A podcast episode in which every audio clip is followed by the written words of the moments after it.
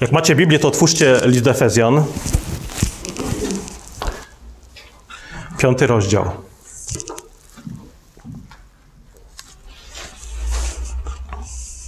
List do Efezjan, piąty rozdział. I przeczytamy od ósmego wersetu. Efezjan 5, 8.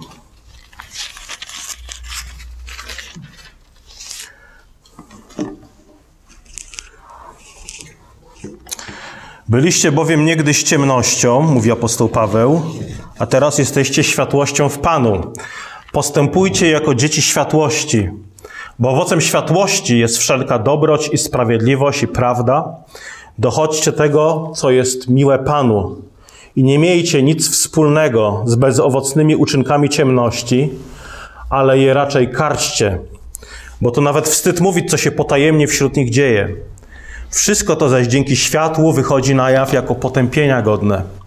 Wszystko bowiem, co się ujawnia, jest światłem. Dlatego powiedziano: Obudź się, który śpisz, i powstań z martwych, a zajaśnieje ci Chrystus. Baczcie więc pilnie, jak macie postępować, nie jako niemądrzy, lecz jako mądrzy, wykorzystując czas, gdyż dni są złe. Dlatego nie bądźcie nierozsądni, ale rozumiejcie, jaka jest wola Pańska. I nie upijajcie się winem, które powoduje rozwiązłość, ale bądźcie pełni ducha. Rozmawiając z sobą przez psalmy i hymny i pieśni duchowne, śpiewając i grając w sercu swoim Panu, dziękując zawsze za wszystko Bogu i Ojcu w imieniu Pana naszego Jezusa Chrystusa. Panie, Twoje słowo jest jak źródła wód dla łani. Pragniemy czerpać, Boże, z Twoich źródeł, źródeł. I dziękujemy Ci za to, że Ty sam nas do tych źródeł prowadzisz. Łakniemy i pragniemy Twojej obecności, nie tylko dzisiaj, ale każdego dnia. Daj, aby Twoje słowo mieszkało w nas, w naszych sercach, naszych umysłach i posil nas dzisiaj nim, abyśmy służyli Tobie w świętości i radości. Amen. Mamy dzisiaj drugą niedzielę Adwentu, czyli jesteśmy cały czas w tym okresie przepełnionym radosnym oczekiwaniem, okresem radości, ekscytacji. Właściwie każdy dzień powinien być okresem radości, dziękczynienia dla chrześcijanina. I apostoł Paweł, e, ten urywek, który czytaliśmy przed chwilą z listu do Efezjan, on rozpoczyna słowami: Byliście niegdyś ciemnością, a teraz jesteście światłością. Byliście niegdyś ciemnością, a teraz jesteście światłością. Właśnie ten motyw światła jest bardzo często obecny w okresie Adwentu, w, okre y, w opisie narodzin y, naszego Pana Jezusa Chrystusa. I Paweł, zwróćcie uwagę, pisze, jest, byliście ciemnością, a teraz jesteście światłością. Nie mówi, byliście kiedyś w ciemności, chociaż to też jest prawda, ale nie w ten sposób tutaj mówi. Nie mówi, byliście w ciemności, a teraz jesteście w światłości. On mówi, że by, wy byliście ciemnością, a teraz jesteście światłością. I teraz Biblia dzieli ludzi, no oczywiście może mówić o wielu różnych podziałach, ludzie lubią się dzielić na różne podgrupy, ale Biblia mówi o takich dwóch podstawowych kategoriach ludzi. Grupę, którą byśmy nazwali ciemność i grupę światłość. I w dalszej części tego urywka charakteryzuje obie te grupy. W ciemności trudno jest dokonać jakiejkolwiek właściwej oceny. Tak, brakuje rozeznania, brakuje celu, kiedy idziemy przez jakieś ciemne pomieszczenie. W ciemności zwykle nie wiemy, dokąd idziemy. I taką ciemnością, mówi Paweł, byliście. Nie? Zobaczcie, czas przeszły, byliście ciemnością. Ale jak można przestać być ciemnością? No, ktoś musi włączyć światło.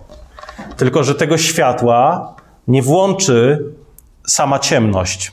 Tak? Ciemność nie włącza samą siebie, żeby stała się jasnością. To musi zrobić ktoś z zewnątrz. Tak? Świeca, jak zapalałem dzisiaj świecę, no to świeca nie zapaliła się od tak nagle. Ona się zapali poprzez kontakt z ogniem. Chrystus przyszedł na świat i rozświetlił ciemność. Czyli era Starego Przymierza to jest era nocy. Chrystus przyszedł, zapalił światło, żyjemy w erze dnia. Nawet zobaczcie, kalendarz powszechny w taki sposób dzieli historię. Oczywiście nie chrześcijanie powiedzą przed naszą erą, nie będą unikali stwierdzenia przed Chrystusem, będą mówić przed naszą erą, ale co to jest nasza era? Przed naszą erą, w naszej erze, no właśnie dzień czy okres narodzin Chrystusa, rok narodzin Jezusa, dzieli historię powszechną na dwie części.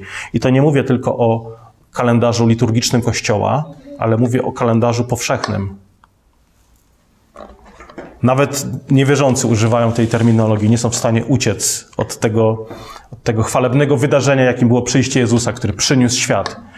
I to jest, myślę, dobre, do, dobra metoda datowania przed Chrystusem, po Chrystusie, dlatego że przyjście Jezusa jest tym przełomowym momentem y, pomiędzy erą nocy i erą dnia. I teraz, jakie są owoce światła? Byliście kiedyś ciemnością, mówi Paweł, a teraz jesteście światłością. Skąd mam wiedzieć, do której grupy należę? Jakie są owoce światła? No i w dziewiątym wersecie odpowiada: Owocem światłości jest wszelka dobroć, sprawiedliwość i prawda. Dobroć, sprawiedliwość i prawda. Zwróćcie uwagę, że często y, skupiamy się w zależności też może od naszych temperamentów, może na jednej z tych rzeczy. Co bardziej jacyś tacy tkliwi, emocjonalni będą mówili dobroć, dobroć, a tam prawda, prawda dzieli.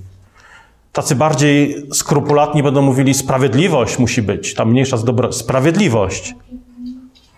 Ci bardziej nastawieni intelektualnie, no prawda, najważniejsza jest prawda. Skupiamy się na jednej z tych rzeczy, ale Paweł mówi, że cechą charakterystyczną światłości jest obecność wszystkich tych rzeczy. Bóg nie lubi mgły relatywizmu. Bóg lubi prawdę, Bóg kocha prawdę, Bóg kocha sprawiedliwość, Bóg kocha dobroć, Bóg lubi szczerość, otwartość, ale motywowane dobrocią. Bóg jest światłem, które rozprasza jakąś dwuznaczność. Bóg nie jest jakąś latarką, która, która poświeci i w zasadzie nic do końca nie wiadomo. Co, co, się ukazuje naszym oczom, bo ta latarka nie, nie daje zbyt dużego światła. Nie, Bóg nie jest jak latarka. Bóg jest jak słońce, które rozprasza mroki. I dlatego w dziesiątym wersecie Paweł mówi, że naszym celem powinno być dochodzenie do tego, co jest miłe Bogu. Dochodźcie do tego, co jest miłe Bogu. Ten werset nie mówi, dochodźcie do tego, co jest miłe tobie, tobie ale Bogu. Czyli zadaj sobie takie pytanie: czy Bóg lubi, jak wygląda Twoje życie w pracy, w domu? Czy Bóg lubi, czy Bóg polajkowałby Twój śpiew w kościele, Twoje wyznanie wiary w kościele, Twoje zaangażowanie, to jak dziękujesz, jak troszczysz się o innych? Czy też patrząc na nasze życie, dziwi się i reaguje: No, nie lubię tego. Ale chodzić w świetle to nie tylko dochodzić tego, co miłe Panu. Jedenasty werset to mówi, y, mówi również o przeciwieństwie tej postawy. Czyli dochodźcie tego, co jest miłe Panu, jedenasty werset, i nie miejcie nic wspólnego z bezowocnymi uczynkami ciemności, ale je raczej karćcie. Zwróćcie uwagę, że ta, w taki sposób Bóg oznajmia prawdę. Rób to, choć w świetle, nie chodź w ciemności. Rób to, nie rób tego.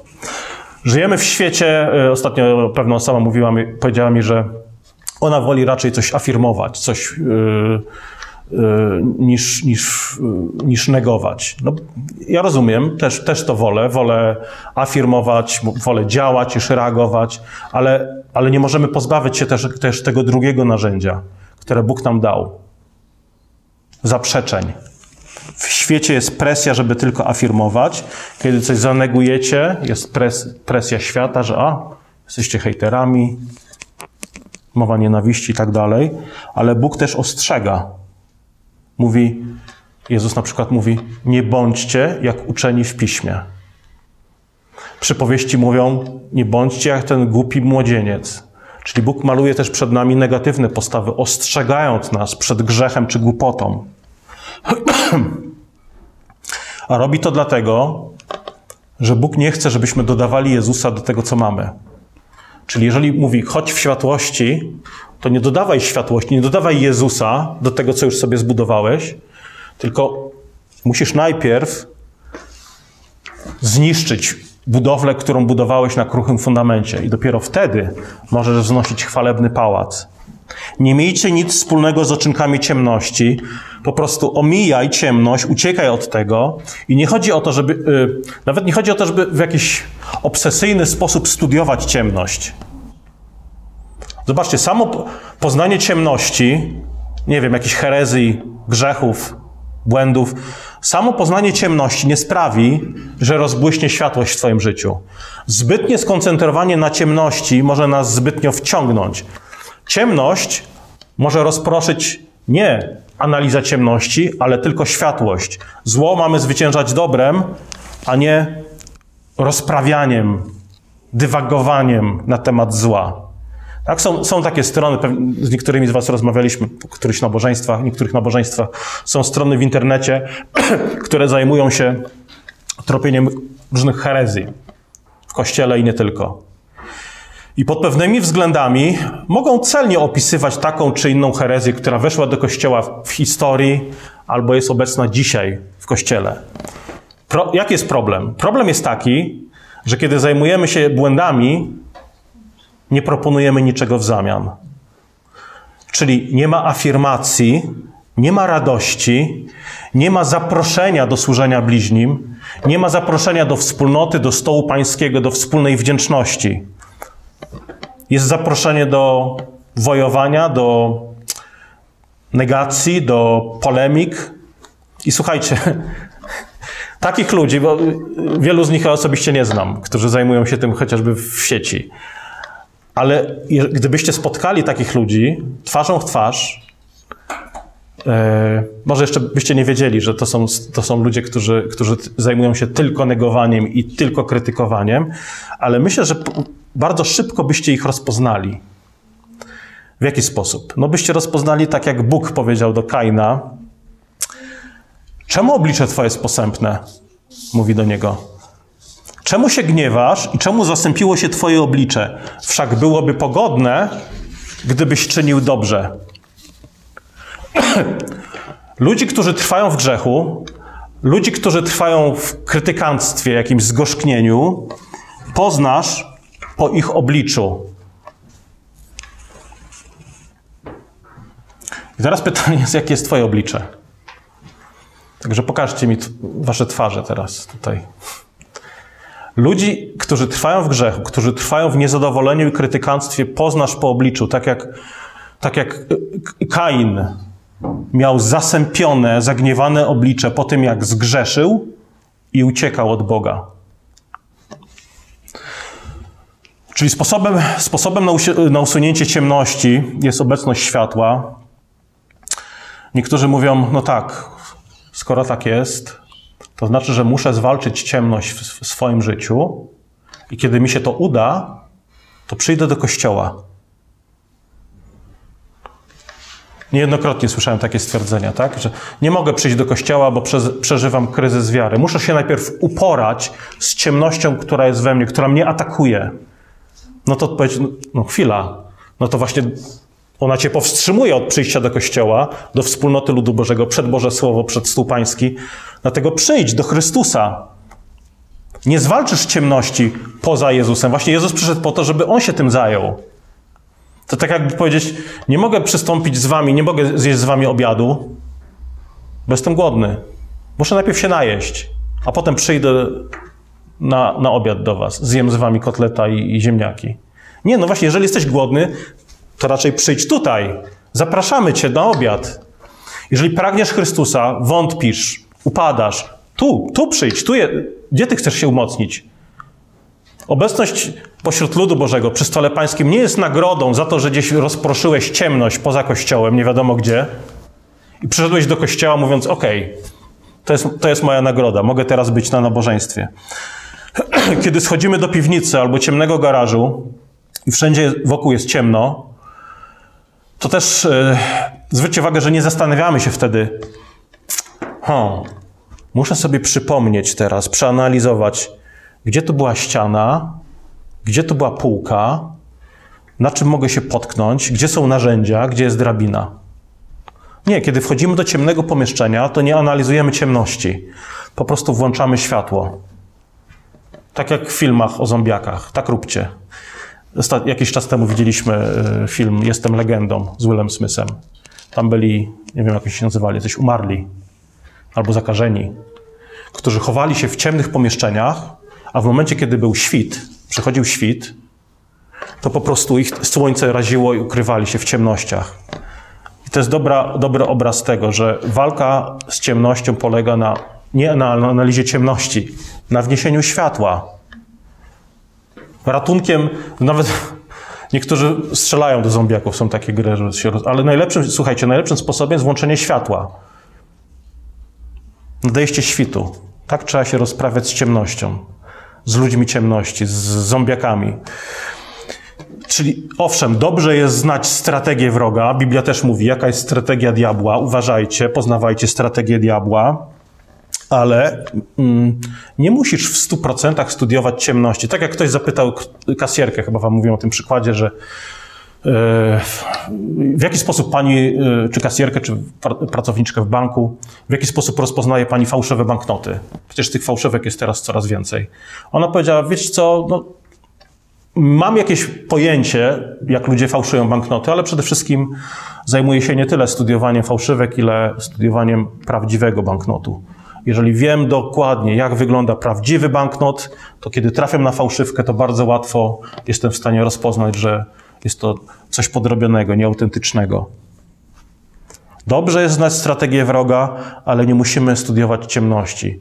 Tak są tacy, którzy mają powołanie, na przykład apologetyczne, którzy poznają, poznajemy tak różne światopoglądy, sposoby myślenia, nie po to, żeby zwalczać ludzi, ale po to, żeby ich prowadzić do Chrystusa. Ale żeby ich prowadzić do Chrystusa, to nie wystarczy, że znamy światopogląd niechrześcijański. Musimy znać Chrystusa i musimy swoim życiem im to pokazać. Tak, wiadomo, że nie wszyscy w internecie mają rację, ale nie musimy odpowiadać wszystkim na wszystko. Jeżeli Bóg przeniósł cię do światłości, to najlepszym sposobem, żeby wyciągać innych z ciemności, jest emanowanie światłością. I teraz pokaż im, jak to wygląda. Jakiś czas temu miałem dyskusję e, z chłopakiem, który też ma takie zacięcie apologetyczne. Jest bardzo bystry intelektualnie. E, on zanegował moje stwierdzenie, że celem apologetyki jest zdobycie człowieka dla Chrystusa. On powiedział, nie, celem jest zwycięstwo w potyczce. Trzeba, trzeba po prostu wygrać argumentację. Powiedział, nie, celem jest głoszenie Ewangelii. To jest nie, nie, nie budowanie własnego ego, że ja zwyciężyłem, ale w, ale w samej debacie okazałeś się nieuprzejmy, buńczuczny, bo to wszystko widać. Czy przynosisz światło swoją obecnością, czy przynosisz wojnę swoją obecnością. I tak robił Jezus. Jego celem nie było zdobycie argumentu, tylko zdobycie człowieka. Oczywiście poprzez też wyostrzenie w naszej argumentacji. Jezus nie uzdrawiał wszystkich, których się da, nie rozmawiał z wszystkimi, z którymi się da, czasami wręcz milczał, kiedy był pytany. Po prostu Jezus szedł między ludzi, ludzi czynił dobro. Głosił Ojca, głosił Boże Słowo. Oczywiście opowiadał o Bożym Królestwie, ale też opowiadał o grzechach uczonych w Piśmie. Ale kiedy odpowiadał na pytania, nawet takie pytania, które służyły temu, żeby go zagiąć, że tak powiem, czy wolno płacić podatki cesarzowi? Odpowiedział na to, mimo że wiedział, że ci, którzy pytają, nie pytają w szczerej wierze, ale odpowiedział gwoli ciebie, gwoli nas, gwoli uczniów, którzy słyszeli jego odpowiedź. Nie dał się rozproszyć przez rozgrywki ludzi, których celem było wciągnięcie go do swoich gierek, do swojej ciemności, a nie wyjście ku światłości. Nie miejcie nic wspólnego, mówi Paweł, z bezowocnymi uczynkami ciemności, ale je raczej karczcie. Nie debatuj zbyt długo nad tym. W pewnym momencie, nawet kiedy ktoś bierze udział w jakiejś debacie na temat światopoglądu, nie wiem, czy istnienia Boga, w pewnym momencie należy po prostu to zakończyć głoszeniem Chrystusa, głoszeniem Ewangelii i wezwaniem do nawrócenia. Prędzej czy później to się tak musi skończyć. Nie obawiaj się karcić, też Paweł mówi, ale je raczej karczcie te uczynki ciemności. Także też nie, bądź, nie obawiajmy się karcić uczynków ciemności. Nie bądź pragmatykiem, który myśli, że ha, może, może lepiej nie karcić, bo w przyszłości może uda się zawiązać jakąś umowę z ciemnością, yy, korzystną dla mnie, więc lepiej żyć z ciemnością w dobrych stosunkach. Tak, na, na tyle, na ile możemy. Paweł mówi, na ile możecie, żyjcie w pokoju ze wszystkimi ludźmi, ale nie kosztem oznajmiania prawdy. Czyli znów, nie chodzi o to, że, nie wiem, chrześcijanin nie może mieć wśród niewierzących przyjaciół. Możemy, nawet powinniśmy, ale pamiętaj, Jesteś nazwany solą ziemi. Jesteś nazwany sol, e, światłością świata.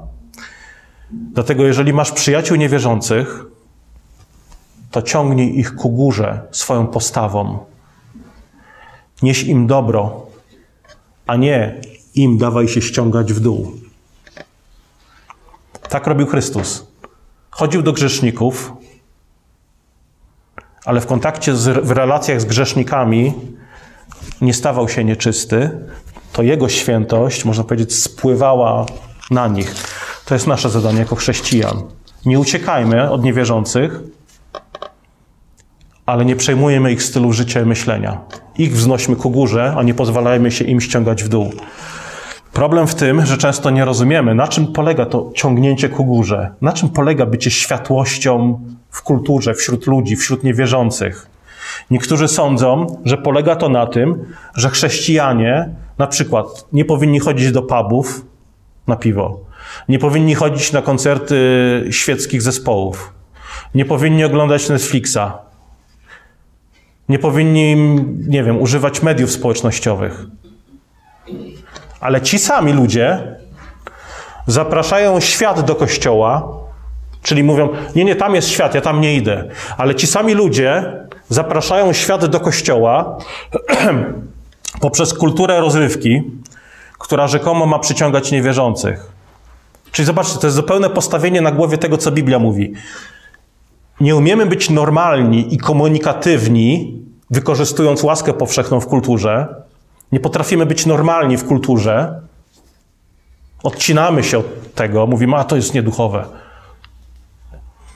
Muzyka, jakaś tam reggae, rockowa, to jest nieduchowe. Ale jednocześnie zapraszamy kulturę spoza świata, żeby, żeby kształtowała na przykład nabożeństwo czy wystrój świątyni Bożej. Tak jak mówię, to jest zupełnie postawienie na głowie tego, co mówi Biblia. Powinno być dokładnie odwrotnie. Czyli kiedy Paweł szedł do, na Areopag, on znał pisma poetów greckich, mówił ich językiem, nie był jakimś dziwakiem, który mówił, no nie, to, to jest świeckie, ja tam nie pójdę. Szedł, znając pisma filozofów epikurejskich, stoickich, pochwalił ich za ich gorliwość, oto ołtarz Bogu, któremu nie znamy, postawili. On powie, ale ja wam zwiastuję Boga, którego nie znacie. Ja wam powiem o tym Bogu, którego czcicie nie znając. Inaczej rozmawiał z Ateńczykami, inaczej rozmawiał z Żydami, czyli chodził też do synagog, inaczej rozmawiał z Rzymianami, był stawiany przed władców. Czyli zobaczcie, rozumiał kulturę poza kościołem, wchodził do tej kultury, ale nie poddawał się jej. Używał ich języka, nie? Można powiedzieć, mówił językami, mówił językiem YouTube'a, Facebooka, memów, Instagrama i tak dalej. Ale świątynia pańska powinna być budowana według Bożego projektu. Mówiliśmy o tym na ostatniej grupie biblijnej. Że Bóg dał Salomonowi projekt świątyni w Jerozolimie i świątynia ma być budowana według Bożego projektu. Bóg dał nam swój język, słownik, czyli tu, to, którego nie wolno nam zastępować w świątyni pańskiej. Wersety, kolejne wersety mówią o tym, że mamy właściwie wykorzystywać czas, który mamy od Boga, wykorzystując czas, e, nie marnując go na chodzenie z ciemnością. Chrześcijanin nie powinien mówić, że jestem w sytuacji, w której nie mam możliwości czynienia dobra. Nie mam jestem światłością, ale nie mam możliwości, żeby świecić. Zobaczcie, tym, co czyni życie ludzkie bezowocnym, nie jest brak możliwości czynienia dobra. Każdego dnia masz takie możliwości. To, co czyni nasze życie bezowocnym, jest marnowanie właśnie możliwości czynienia dobra. Marnowanie tych okazji, które Bóg ci daje. I teraz, co możesz zrobić? Co, od czego możesz zacząć? No, możesz zrobić taką prostą rzecz. Naucz się dziękować. Apostoł Paweł w do Filipian 4:6 mówi: Nie troszcie się o nic, ale we wszystkim w modlitwie i błaganiach z dziękczynieniem powierzcie prośby wasze Bogu. Nie troszcie się o nic, ale we wszystkim w modlitwie i błaganiach z dziękczynieniem. Zobaczcie, on nawet mówi, że kiedy przychodzisz do Boga z prośbą, przychodź z dziękczynieniem. Przychodź dziękując za to, co już masz. Jeżeli Twoja prośba jest podszyta niezadowoleniem z tego, co masz, dlaczego Bóg miałby odpowiedzieć na Twoją modlitwę? Przychodź z dziękczynieniem. Powiesz swoje troski i prośby Bogu z dziękczynieniem. Co możesz zrobić? Możesz na przykład przez najbliższy tydzień w Waszych modlitwach możecie dziękować codziennie za trzy różne rzeczy. Codziennie za trzy różne rzeczy. To mogą być ludzie, to mogą być jakieś sprawy, wydarzenia, sytuacje. W ciągu tygodnia podziękujesz Bogu za 21 różnych rzeczy. Jeżeli zaczniesz modlić się i potem i w pewnym momencie przyjdzie ci myśl, już, ja już nie wiem, za co mogę się, za co mogę podziękować. Jeżeli modląc się odkryjesz, że masz problem, żeby podziękować Bogu, to mamy tutaj ten kluczowy czternasty werset, gdzie Paweł woła: Hej, obudź się, który śpisz, i powstań z martwych, a zajaśnieje ci Chrystus. To jest, można powiedzieć, zaproszenie do opamiętania, to jest zaproszenie do nawrócenia. No to, to oczywiście często mówimy do ludzi bez Boga. Obudź się, który śpisz, powstań z martwych, a zajaśnieje ci Chrystus. Nie mówimy, hej, obudź się, zapraszam cię do zabawy. Nie zapraszamy martwych ludzi do zabawy. Raczej przynosimy życie. Jak? Prowadząc do życia, prowadząc do Ewangelii, prowadząc do Chrystusa. Czyli Ewangelia mówi, że człowiek ma wstać i wyjść, iść do światła. Zobaczcie, że kiedy Bóg przychodzi w świetle, to mamy pokusę, żeby przykryć się listkiem figowym, bo światło oznacza pokazanie jeszcze wyraźniej naszych grzechów. My się zasłaniamy listkiem figowym, jak Adam w ogrodzie Eden, i zaczynamy, tak ja widzę grzech, tak, tak, tak ja widzę. Ale to ona, on jest winny. Tak, oskarżamy innych, nazywamy nasz grzech słabością, co jest też wielką perfidią, dlatego że Bóg kocha słabość. Bóg ma upodobanie w słabości, ale Bóg nienawidzi grzechu. Dlatego nie nazywaj grzechu słabością. To tak jakbyś mówił, że Bóg kocha grzech. Grzech nie jest słabością, grzech jest buntem. Musimy ludziom komunikować: słuchajcie, wyjdźcie, wstań, obudź się, powstań z martwych, a zajaśnieje ci Chrystus. Naszą strategią nie powinno być dopasowanie się do ciemności, żeby w niej się swobodnie poruszać, ale raczej wołanie ludziom, ludzi do światłości. Niektórzy chrześcijanie uważają, że żeby być skutecznymi w ewangelizacji, muszą zminimalizować różnice między sobą a niewierzącymi. Żeby przyciągnąć niechrześcijan, muszą dopasować nabożeństwo do rozrywkowych standardów yy, poza Kościołem, aby pokazać, że są takimi samymi fajnymi, cool ludźmi. Yy, uważają, że muszą dzielić z niewierzącymi ich standardy obyczajowe czy moralne, aby pokazać, że budują mosty pomiędzy sobą a niewierzącymi, a nie mosty, a nie płoty. Nie używają takich słów jak grzech, odstępstwo, nawrócenie, zwiedzenie, niemoralność, nabożeństwo, liturgia, ale stwierdzają, wyjdźmy ze strefy komfortu, tak? To jest dzisiaj takie modne, coachingowe stwierdzenie. Wyjdź ze strefy komfortu, poszerz swoje granice, wypłyń na głębie. To się, to się dobrze sprzedaje. Ale koniec tej strategii jest taki, że po pewnym czasie dostarczania takich właśnie e, doznań i, i, i niemądrych zapewnień, budzimy się w tak, w tak samo ciemnym pokoju, jak ludzie, którym głosimy, i mamy wokół siebie ludzi, którzy są zafascynowani nie Ewangelią, nie Bogiem, ale rozrywką zapakowaną w, re, w religijny papier. Niektórzy chrześcijanie po pewnym czasie odkrywają, że ludzie w kościele, którzy przyszli ze względu na doznania, wcale nie znają Biblii, nie modlą się, y, nie zaśpiewali nigdy ani jednego psalmu, traktują Kościół po prostu jak konsumenci. Rozmowy o Biblii teologii traktują jako nieduchowe, które zagrażające ich intymnej, prywatnej relacji z Jezusem. Kochają swoje stare, dobre grzechy, nie przeszkadzają im błędne nauki, nie przeszkadza im grzech w kulturze i traktują Boga jak hipstera z brodą. No i w końcu odkrywają, że w dziedzinie rozrywki, marketingu i wizerunku wynik starcia pomiędzy Kościołem a światem brzmi 3-0 dla świata. I niektórzy naprawdę dążą do tego, żeby zrównać swoje standardy ze światem. Jest 3-0, no to musimy trzy bramki strzelić, żeby był remis. Natomiast Biblia mówi: Nie, nie graj w to po prostu. To nie jest nasza gra, to nie jest nasz cel. Obudź się, który śpisz. Wyjdź do światła, zajaśnieje ci Chrystus. To jest nasze poselstwo. Nie dążenie do remisu albo zwycięstwa ze światem w dziedzinie rozrywki. Dlatego, mówi Paweł 17 werset, nie bądźcie nierozsądni, ale rozumiejcie, jaka jest wola Pańska. Nie bądź nierozsądny, rozumiej, rozumiejcie, jaka jest wola Pańska. Nie... Zobaczcie, to wezwanie rozumiejcie, jaka jest wola Pańska oznacza nie czekaj, aż Bóg nagle ci, nie wiem, szepnie coś na ucho.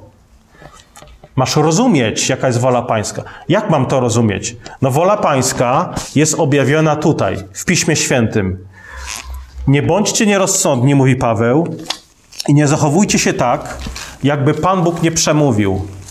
Czyli ktoś się zastanawia, czy mam dzisiaj rano iść na mecz, czy do kościoła? No i Bóg mówi: Hej, nie bądź nierozumny. Roz, powinieneś rozumieć, jaka jest wola Pańska. To jest oczywista rzecz, co powinieneś zrobić. Rozumiejcie, jaka jest wola Pańska, i mówi dalej, 18 werset: Nie upijajcie się winem, ale bądźcie, które powoduje rozwiązłość, ale bądźcie pełni ducha. I to jest to pytanie, słuchajcie, czym, czym, mm, czym chcesz być napełniony? Duchem Świętym czy winem albo jakimiś innymi rzeczami? Plotkowaniem, narzekaniem, złością, gniewem. Czymś musimy być napełnieni, wypełnieni, bo tak zostaliśmy stworzeni. Albo jesteś wypełniony dobrem, albo jesteś wypełniony złymi rzeczami. Jeżeli będziesz wypełniony dobrymi rzeczami, jeżeli będziesz wypełniony Duchem Świętym, jeżeli będziesz chodził w świetle, to jest niemożliwe, żeby ogarnęła cię ciemność, bo się już nie zmieści. Jeżeli szklanka jest do pełna, wypełniona wodą, to nie zmieści się tam brudna woda po myciu naczyń. Jeżeli szklanka jest wypełniona na maksa, do pełna, czystą wodą, to nawet jeśli ktoś ją trąci, to wyleje się czysta woda. Jeżeli po trąceniu szklanki wyleje się kwas, to oznacza, że kwas był już w tej szklance wcześniej.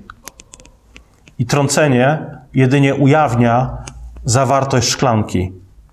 Pytanie jest, czym jesteś wypełniony? Bo jeżeli wylewa się kwas, to nie win innych.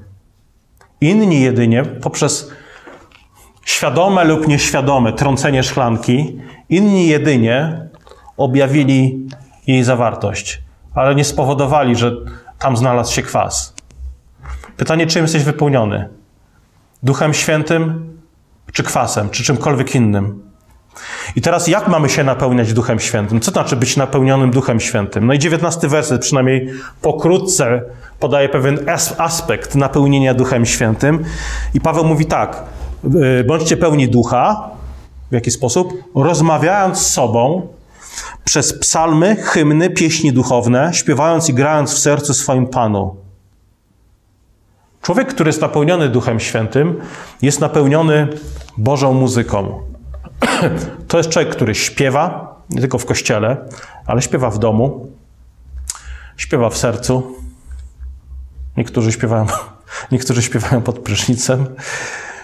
Y, to jest człowiek, który rozmawia z innymi w czysty sposób, w, w sposób pełen dobra, i zobaczcie, to jest ciekawe, nie? że najwyraźniej śpiew jest jednym z głównych sposobów, w jaki światłość wypełnia nasze życie i sprawia, że, że, że my stajemy się światłością. Najwyraźniej psalmy i ta duchowa muzyka, hymny, pieśni duchowne yy, posiadają szczególną zdolność, czy Bóg to robi yy, poprzez muzykę, przez psalmy i hymny, rozpraszania mroków i napełniania nas Bożym światłem. Pamiętacie Dawida, który grał przed Saulem, kiedy Saula trapił zły duch. Po tym, jak Dawid grał mu na harfie, zły duch opuszczał Saula. Pamiętacie muzyków wokół Jericho z trąbami, czy podczas walki y, Jehoszafata z wrogami, że muzyka zagrzewała serca Bożego ludu do walki, niosła zwycięstwo, była, może powiedzieć, Bożym sposobem przynoszenia zwycięstwa. Nie możesz iść przez życie z radością, nie możesz iść przez życie w pokoju w sercu, jeżeli, jeżeli mieszkasz w cichym domu. Jeżeli ktoś ma małe dzieci, to słuchajcie, płacz małych dzieci w waszym domu to jest błogosławieństwo. Ale płacz, płacz małych dzieci w domu to jest za mało. To jest za mały hałas. Musisz jeszcze włączyć radosną muzykę do pełni szczęścia. Czyli płaczące dzieci plus radosna muzyka. To jest yy, kombo, komplet. Oczywiście mówię o płaczu, mówię o płaczu, nie, nie mówię o grzesznym płaczu. Czasami zdarza się, że dzieci manipulują płaczem albo coś wymuszają i tak dalej. Ale potrzebujemy radosnej muzyki yy, w nas, wokół nas, w kościele, w naszych domach. Śpiew i muzyka nie są tylko jakimś miłym dodatkiem do duchowego życia. Yy, chodzi raczej o to, że pieśni duchowe, psalmy, stanowią jeden z fundamentów pobożnego życia. Dlatego, że ich treść kształtuje nasz sposób postrzegania świata. Psalmy uczą nas też Bożej historii, kształtują naszą emocjonalność, nasze oczekiwania na przyszłość, nasze nadzieje, nasze uwielbienie. I ostatnie dwa wersety, y, czyli śpiewajcie, Paweł mówi, rozmawiając ze sobą przez psalmy, hymny, pieśni duchowne, śpiewając i grając w sercu swoim Panu, 20, teraz 20 werset, dziękując za wszystko Bogu i Ojcu w imieniu Pana naszego Jezusa Chrystusa. I znowu człowiek, który chodzi w świetle, dziękuję za wszystko. Nie wiem, mam nadzieję, że już zaczęliście dzisiaj. Dziękowanie na przykład przy śniadaniu, albo kiedy się obudziliście. Dziękuję Panie za nowy dzień. Dziękuję za wszystko, za kawę, za śniadanie, za maila od przyjaciela, za to, że ktoś przyniósł poczęstunek, upiekł ciasto, przyniósł jakieś owoce, że ktoś, nie wiem, usłużył y, przed nabożeństwem, czy w czasie nabożeństwa graniem, ktoś posprzątał po nabożeństwie. Słuchajcie, są ludzie, którzy są poprawni we wszystkim. Głowa, mają pełną głowę ale nie dziękują. Nie są pełni, pełni radości. Są tacy wyostrzeni, że znajdą wam naprawdę każdą herezję pod krzesłem, ale nie dziękują. Nie są pełni radości. Wtedy musimy odpowiedzieć: wiesz co? Nie jesteś poprawny teologicznie. Żyjesz jakiś, według jakichś dziwacznych, poplątanych standardów. Dlatego, że celem wszystkiego, czego Paweł tutaj mówi, o czym Paweł tutaj mówi, jest dziękowanie za wszystko w imieniu Jezusa Chrystusa. Celem teologii jest uwielbienie Boga. Nie wiedza. Tak? Można pójść z wiedzą pełną teologii, pełną teologii do piekła. Tym, co mnie najbardziej przyciąga i inspiruje w kościołach naszych CRC, ewangelicznych kościołach reformowanych, to jest nie tylko teologia. To też, to też że, że, porozmawiacie e, z ludźmi w naszych kościołach o Biblii i nikt wam nie powie, a ty jątrzysz, a ty dzielisz, a... Nie, kocham Boże Słowo, aż po prostu ślina mi cieknie, że ja chcę rozmawiać o Bożym Słowie, super. Ale tym, co mnie najbardziej pociąga w, w naszych kościołach, to jest radość, którą widać w śpiewie, w relacjach między ludźmi, w rozmowach, tak? Poprawna teologia powinna prowadzić do radości. Jeżeli Twoja teologia nie prowadzi cię do radości w Chrystusie, to nie wyznajesz poprawnej teologii. Kończąc, Boże Narodzenie oznacza właśnie to wezwanie Pawła tutaj. Obudź się, który śpisz, i powstań z martwych, a zajaśnieje ci Chrystus. Obudź się, chodźcie, przyjdźcie do światła. Tak jak czytamy w opisie Bożego Narodzenia. Chodźcie, mędrcy ze wschodu, królowie, pasterze, aniołowie, śpiewajcie, przyjdźcie do króla, obudźcie się, Chrystus wam zajaśnieje. Mówimy ludziom, słuchajcie, Chrystus wam zajaśnieje jak te lampki na jarmarku bożonarodzeniowym albo na długiej, albo jak te lampki, które macie na balkonach i którymi się tak zachwycacie. Boże Narodzenie oznacza, Słuchajcie, Boże Narodzenie oznacza, możecie to oznamiać, że, że, że świat nie będzie pogański, nie pozostanie pogański. Świat, co więcej, świat nie będzie potępiony. Jezus powiedział, że syn przyszedł nie potępić świat, ale świat zbawić, co oznacza, że, świat, że syn dokona tego. Syn dokona zbawienia świata. Słuchajcie, syn zbawi świat. Świat nie będzie potępiony, będzie zbawiony, ponieważ zbawiciel przyszedł do narodów. Zbawiciel narodów przyszedł na świat. Dlatego narody, mówią psalmy, klękajcie przed Bogiem, e, oddajcie mu pokłon na wzór mędrców ze wschodu. Mędrcy to ogłaszają. Pogańskie narody, przyjdźcie do Jezusa. To jest też zapowiedź eschatologiczna, że tak się stanie. Boże Narodzenie oznacza, że Boży cel dla świata jest globalny, że narodził się Zbawiciel nie Pawła, Janka, Joli, Ani i tak dalej. Narodził się Zbawiciel świata. Rok Jego narodzin dzieli historię na dwie części, a nie tylko rok kościelny. Mamy erę nocy, erę dnia. Kiedyś w Starym Testamencie Izrael mówił: Słuchajcie, chodźcie do światła. Tu jest przybytek mojżeszowy, tu jest świątynia pańska w Jerozolimie. Jeżeli chcecie przyjść do Boga, do światła, to chodźcie, przemierzajcie te kilometry, mile, tu jest światło. Po przyjściu Jezusa już tak nie mówimy. Po przyjściu Jezusa mówimy: nie uciekajcie od światła. Jezus jest wszędzie. Tam, gdzie gromadzi się dwóch lub trzech w Jego imię, tam jest Jezus. Jezus jest pośród swojego ludu. Jezus jest Panem. Nie uciekaj od światła. Boże Narodzenie oznacza, że rozpoczęła się inwazja w świecie, inwazja Boga, Boża misja ratunkowa. I to jest chyba ten jedyny okres w roku, kiedy niewierzący lubią śpiew chrześcijan. To jest właśnie ten okres Adwentu i świąt. Nawet niewierzący śpiewają kolendy. Obudź się, który śpisz, a zaje, a, i powstań z martwych, a zajaśnieje ci Chrystus. I wtedy mówimy niewierzącym, słuchajcie, zamknijcie się, nie mówimy, zamknijcie, przestańcie, o czym ty śpiewasz? Nie, no, nie masz pojęcia o Jezusie. Nie, nie, mówimy, śpiewajcie, śpiewajcie. Yy, chcemy, żebyś miał tą radość, ale chciałbym, żebyś też wiedział, z jakiego powodu tą radość powinieneś mieć. Z powodu Chrystusa, który przemienił nie tylko ciemność w światłość, ale przyszedł, żeby przemienić ciemność w Tobie, w światłość w Tobie. Nie? To ma, zbawienie ma te dwa wymiary. Ten globalny, Jezus jest Panem narodów i Zbawicielem świata, ale ma też wymiar indywidualny. Jezus przyszedł rozproszyć ciemność w Gdańsku, w Polsce, na świecie, ale przyszedł rozproszyć też ciemność w nas. Za to mu dziękujmy, za to go uwielbiajmy. Pomódlmy się. Panie, Twoje słowo jest naszym światłem. Ty jesteś, Panie Jezu, światłem, które e, rozświetla ciemność, również ciemność w nas, ciemność w naszych sercach. Panie, tak jak psalmista mówi, Twoje przykazanie daje rozum, a znać Ciebie to życie wieczne. Dziękujemy Tobie za to, że dajesz nam się poznać poprzez Twoje słowo i pragniemy, aby ono przemieniało nas, aby usuwało ciemność, grzech i nieposłuszeństwo. Panie, przenikaj nas Twoim światłem, światłem Twojego słowa, abyśmy we wszystkim upodobniali się do Jezusa. Amen.